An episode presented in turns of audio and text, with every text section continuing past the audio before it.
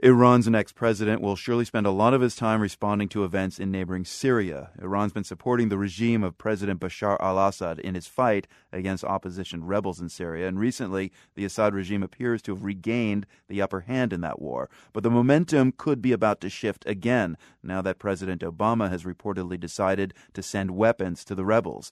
That news followed the declaration from the White House yesterday that U.S. intelligence now believes with a high degree of confidence that the Syrian regime has used chemical weapons against the rebels. There are still some questions, though, about the evidence behind that statement.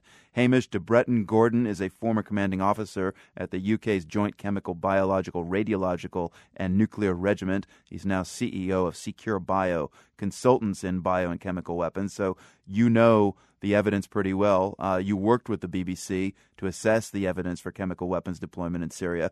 Uh, weigh out the evidence now. What did you see in your own assessment earlier this year that scans or doesn't scan with the news from the White House yesterday?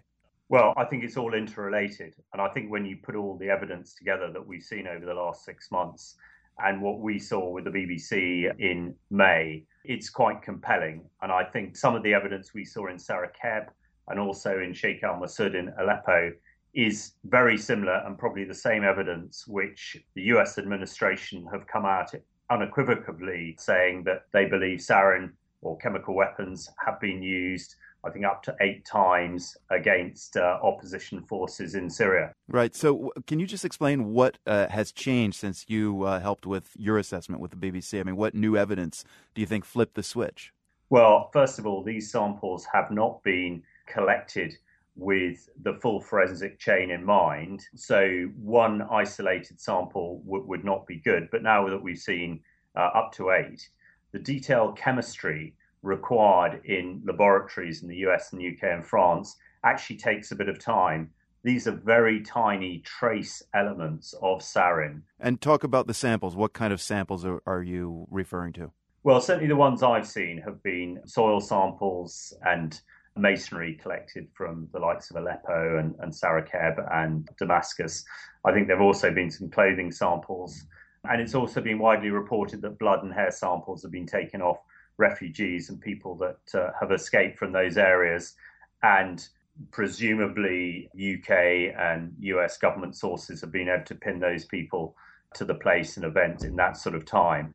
I mean, Israeli intelligence, as well as France and other countries, sounded certain beyond a shadow of a doubt uh, weeks ago that Assad had used chemical weapons. Why has it been so difficult to establish certainty in this case? Is it the evidence or the politics? I'm sure it's a bit of both. And of course, you know, people like myself who who fought in the last Gulf War on some very spurious evidence of WMD usage understand the reticence of President Obama and coming forward to unequivocally say that chemical weapons have been used. So it, it's it's both the politics and the evidence itself.